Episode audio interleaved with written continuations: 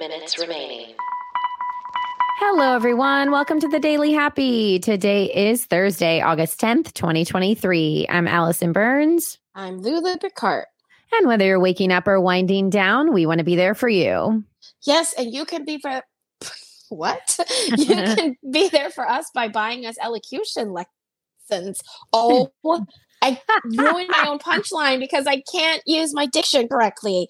Hey, everyone, if you would like to support us, just go to our website because there you can read our words instead of hear them. 10kdollarday.com. All right. Were you able to, I know you were busy these past few weeks, but did you watch any of Shark Week? No, I did not. I'm sure you did not miss a beat, though. Right. I watched all of them. And I'm so fascinated by it. But here's what's crazy. And at first I was like, ooh, something's up in the universe. There have been an increase in my feed about shark attacks that have been happening. And so I was like, man, I think these sharks are, you know, just like the whales, how they're communicating, they're getting like smarter and they're like, you know, that sort of thing. I almost thought, I think that might be happening with sharks too, because there have been so many shark attacks I've been reading about, and not all fatal, but all still scary, and in all over the world. So New York just had one, in Queens, like out at the beach. Oh, I saw that, I think, on Rockaway Beach. Yes. Egypt had that terrible one that it was just awful. There's been so many. There's one in the Bahamas just recently on a snorkeling dive, like so many. So I tried to do some research because then something popped up today on my feed that was this 13-year-old just found a megalodon shark tooth on vacation. It's as big. He's holding it up, Lou. It's as big as his head. Like he found a prehistoric. Okay, because these are not alive now, right? These are not animals that we don't shrug your face. Listen. Don't shrug your face at me. Listen, here's why I don't know if we know. Because there are crevasses that have not even been like fully explored. What if these things are bottom feeders now because they know? And so they're just down at the bottom, because also one of the Shark Week episodes was about there's a group of researchers that tag and monitor pregnant sharks. Well, all of these sharks, not all of them, there was 5 that they tagged. 3 of the 5 beelined it towards the Bermuda Triangle. Like they literally followed them. Well, as they're getting closer to this huge, I forget the something trench. What's that trench called? Mariana yes. Trench. As they get closer to that trench and go over it, all of a sudden they disappear. Wait, what? Yep. And not just disappear. They go from being at like, it was something like 600 feet under sea level to all of a sudden the like what's gauging them, that's tracking them, drops thousands of feet. Like so quickly. You think they're being eaten by a thing? I don't think I know, because they said this. The only thing that could take these massive pregnant sharks is something bigger than them. So whatever's bigger than them from that trench in the Bermuda Triangle, which, by the way, why do things disappear?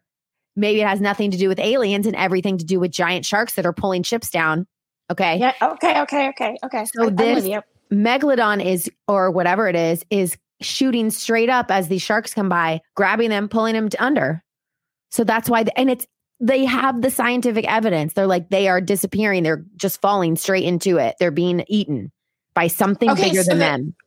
The facts are that they're a tracker that is going down and disappearing. Yes. Okay. Quickly. Okay. So they're being pulled most likely by something. Yes.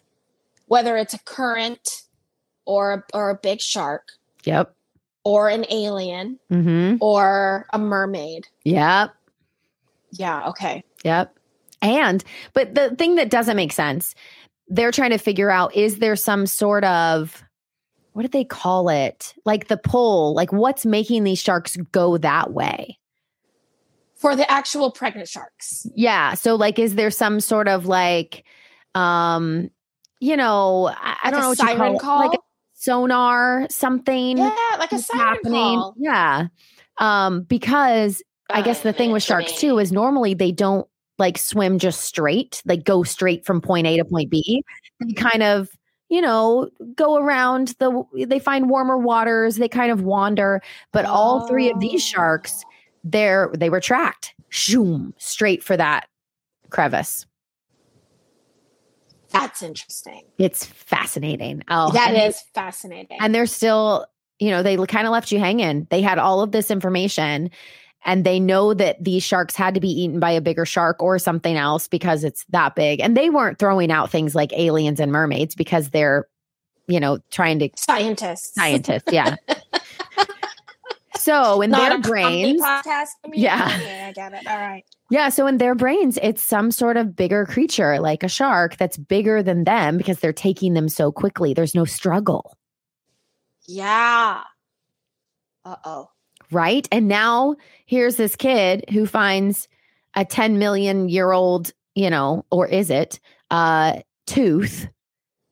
And like, that's insane. Well, they can date the tooth, right? Yeah, I guess so. So yeah, maybe it is. Yeah.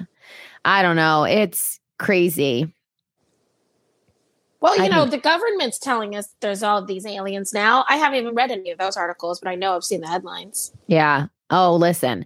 My husband's been obsessed lately with space because he has a brain that like overthinks things. He can't just like live in the moment and be like, we exist.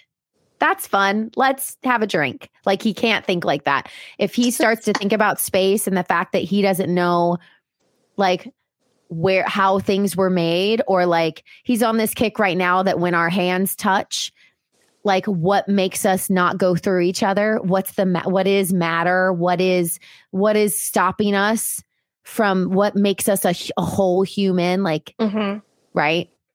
And I'm just like, I don't know. It's cool. Like whatever. So he's been on the space and he wants so badly to get a telescope, but they're very expensive. They are very expensive. Like a good one.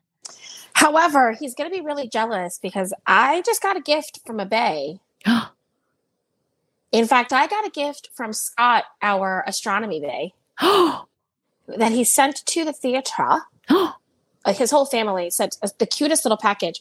And in it were a lot of things that you can only find in that area of Washington, and like cool chocolate and there was a bracelet that his daughter made, Malia made, and all sorts of stuff. And so Scott and Juliet, Malia, thank you so much for the care package. But also in it was Carl Sagan's book, Cosmos.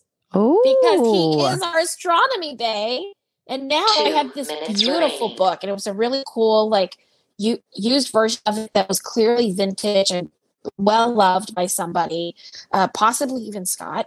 And it's really cool to have it. And it's a gorgeous hardcover book. That's awesome. Yes. It is a companion piece to the PBS miniseries Cosmos that is now in the 10K library.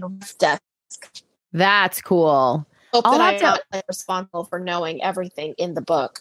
No, but that's cool. And Chris's birthday's coming up. Maybe I'll get him that. Oh, yeah.